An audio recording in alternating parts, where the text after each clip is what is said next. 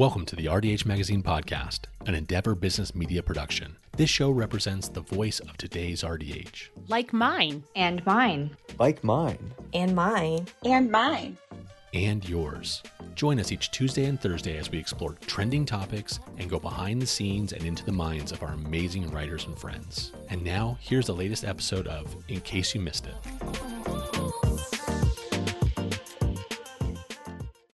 This article is titled how to Identify Patients at Risk for Sleep Disordered Breathing. It was published in the November December 2023 issue of RDH Magazine and written by Vilma Cordero and Bethany Montoya. Sleep disordered breathing, SDB, describes a group of conditions that adversely affect how someone breathes while they sleep. About 18 million U.S. adults are afflicted with moderate to severe obstructive sleep apnea, OSA.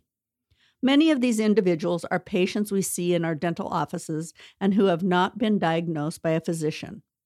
Learning to recognize the signs and symptoms of SDB will help us serve patients' needs better by improving their oral and systemic health and making referrals to healthcare specialists who are trained in SDB. Dental hygienists are in a unique position to evaluate the oral cavity and airway. Identifying patients who are at an increased risk for sleep apnea can improve the quality of and even save their lives. The most common disorders that fall under the category of SDB are OSA, central sleep apnea, CSA, mixed sleep apnea, MSA, upper airway resistance syndrome, UARS, and obstructive sleep apnea syndrome, OSAS. For purposes of this article, OSA will be the main focal point since it's the most common form of SDB. OSA is an incurable condition in which an individual's airway closes or collapses while sleeping, resulting in periods of apnea, cessation of breathing. Untreated OSA has been linked to a growing number of life threatening health conditions, including high blood pressure, heart attack, and stroke. Early detection, testing, and treatment are vital to manage the disease, and oral healthcare professionals can play an important role. SDB assessment. When patients come in for their hygiene appointments, it's crucial for us to ask the right questions to assess their level of risk for OSA, which is characterized by repeated pauses in breathing during sleep, resulting in oxygen deprivation. This can cause serious side effects such as excessive drowsiness through the day, headaches, mood changes such as feelings of anxiety, disruptions in brain function, difficulty concentrating on tasks, and loss of focus. The cessation of breathing during sleep is episodic, and patients with OSA may wake up after a full night's rest feeling drowsy and exhausted. Another common OSA symptom is waking up multiple times during sleep but not knowing why. Recognizing these signs in your patients can help with clinical assessment. OSA risk factors. According to Berggren et al., dental professionals seldom recognize patients who are at high risk or who have OSA. Part of the medical history should include a short but meticulous risk questionnaire for OSA. Some risk considerations include the individual's age, being overweight or obese, snoring, grinding teeth while asleep, family history of OSA, hypertension, gasping for air during sleep, hypersomnia, being male, having a large neck circumference, more than 16 inches, and being older than 40. In addition, patients with OSA may have a difficult time initiating or maintaining sleep, insomnia. Intraoral examination.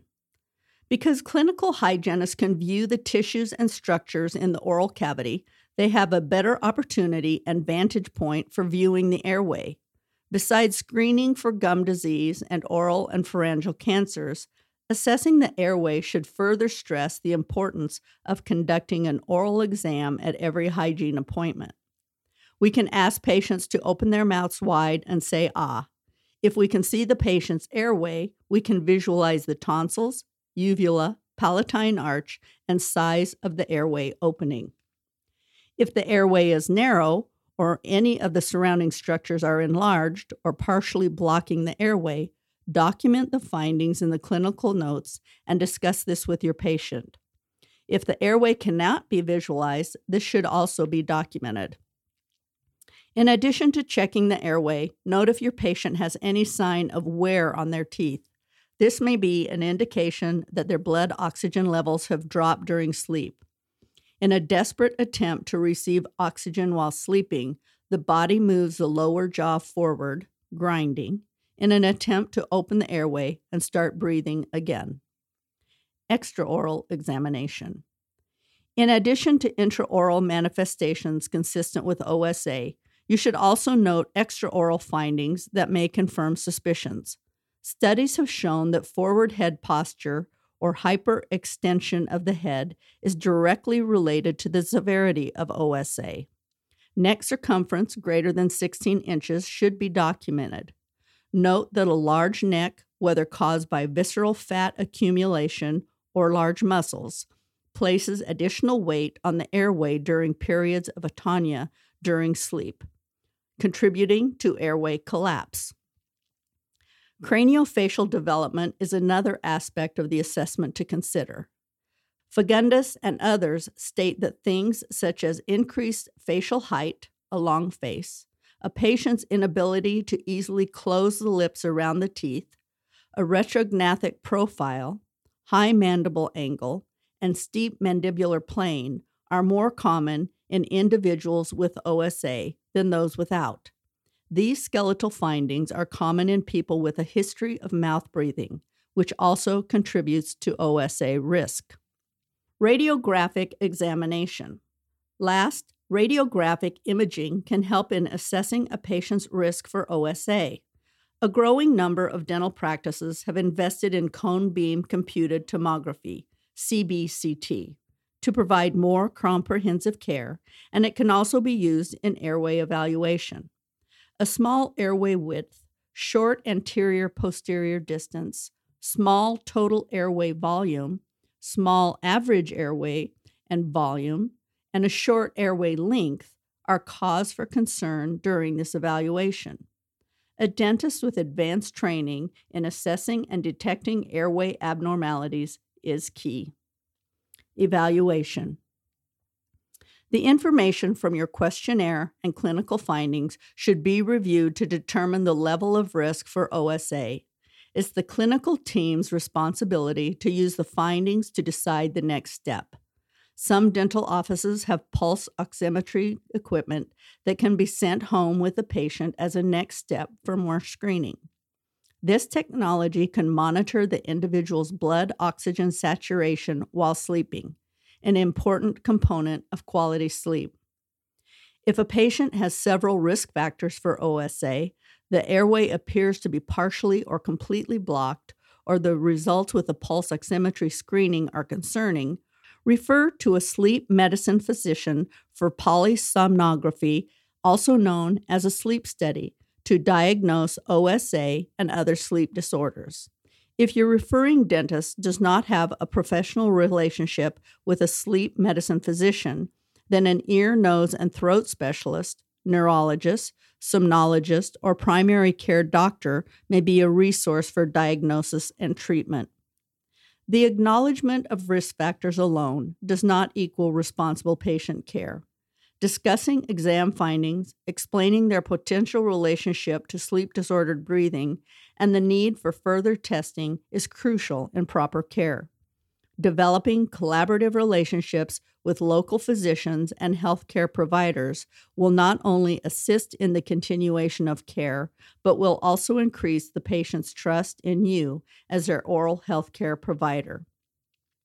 Sleep disordered breathing, particularly OSA, is a chronic, life threatening condition that is largely undetected and underdiagnosed in American adults. Dental hygienists have the clinical knowledge needed to perform early detection screenings and determine if their patient is at risk for OSA. After evaluating exam findings, patients with concerns should be referred to the appropriate healthcare provider for further testing and treatment. Within a matter of minutes, a dental hygienist can help save a life, which is knowledge that will help us sleep a little easier.